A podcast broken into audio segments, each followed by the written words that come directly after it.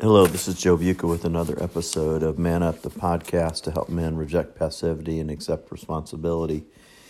And uh, once again, I'm going to share um, just some insights that really spurred me on out of uh, Dane Ortlund's book, uh, Gentle and Lowly. This is actually chapter 7, the next chapter after the one I just uh, shared last week.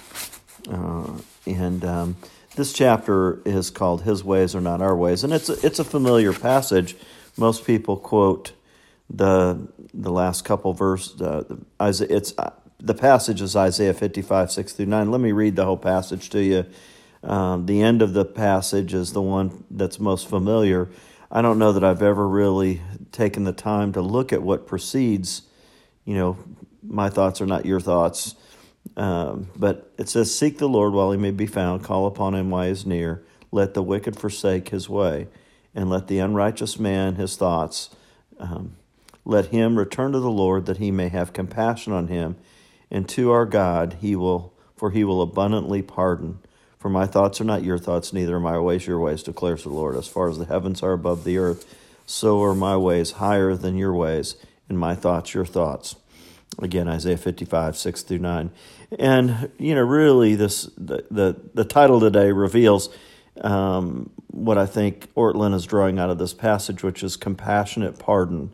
He's taking the, you know, the that he will have compassion on him, uh, for he will abundantly pardon. That God lavishes his love and forgiveness on us. And with compassion, he pardons us kind of beyond what we can even imagine. I think in Ephesians 1, it just talks about the lavishness of God's love. And I think the lavishness with his love comes the lavishness of forgiveness, of grace, of mercy.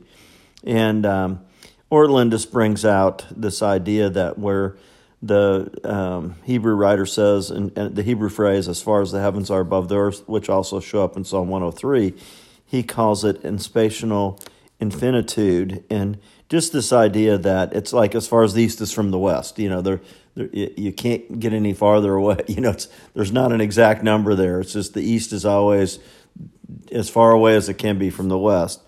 But just this idea, and what I really like of what Ortlund addresses here is just the concept that the way his ways are not our ways are that he um, he forgives us and he shows compassion to us in ways that are not human. Like there's a limit to human forgiveness and compassion. There is not a limit to the divine, to God's divine compassion and forgiveness. And I would even say it overwhelms us. It sweeps us off our feet. It it is um, is something that um, goes beyond what we could ever imagine or think. And and actually later in this chapter, he says God's ways and thoughts are not our way, ways and thoughts, in that His thoughts of love in his way of compassion that stretched to a degree beyond our mental horizon. And maybe in the modern vernaculars, it blows our minds. It, it's just too much to comprehend.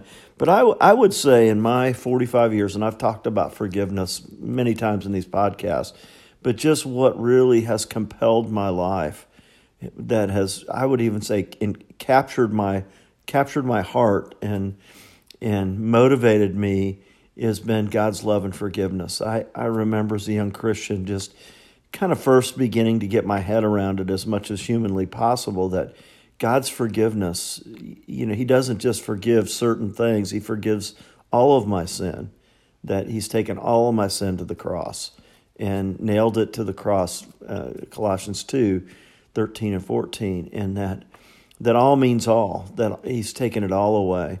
And and again, just the the reality of the fact that the God of the universe, through his Son Jesus Christ, absorbed my sin and absolved my sin, forgave my sin, and then imputed to me righteousness is just um, incredible.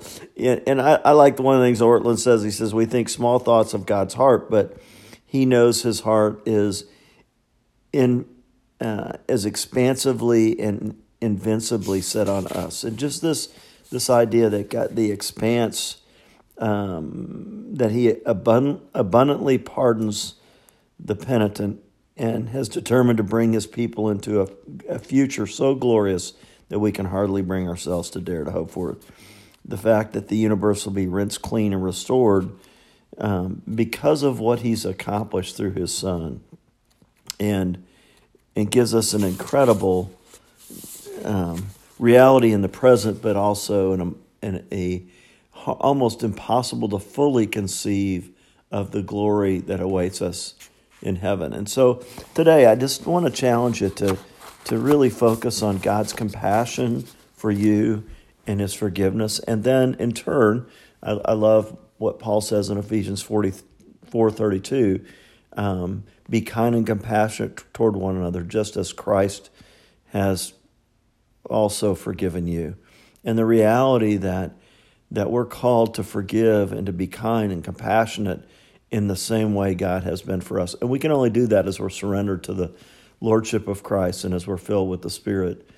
I had a counseling appointment uh, on Friday where just spent a lot of time with the, the young client. He's a college graduate and he's in ministry, and we were just talking a lot about this idea that that you know we come to a fork in the road. Either we do it our way, uh, the way of the flesh, which always leads to destruction, and we were talking specifically about sexual struggles or we surrender to the lordship of Christ and the filling of the Spirit, and we and we live and we make choices that reflect God's pleasure and God's design for our sexuality and for other areas of our life as well.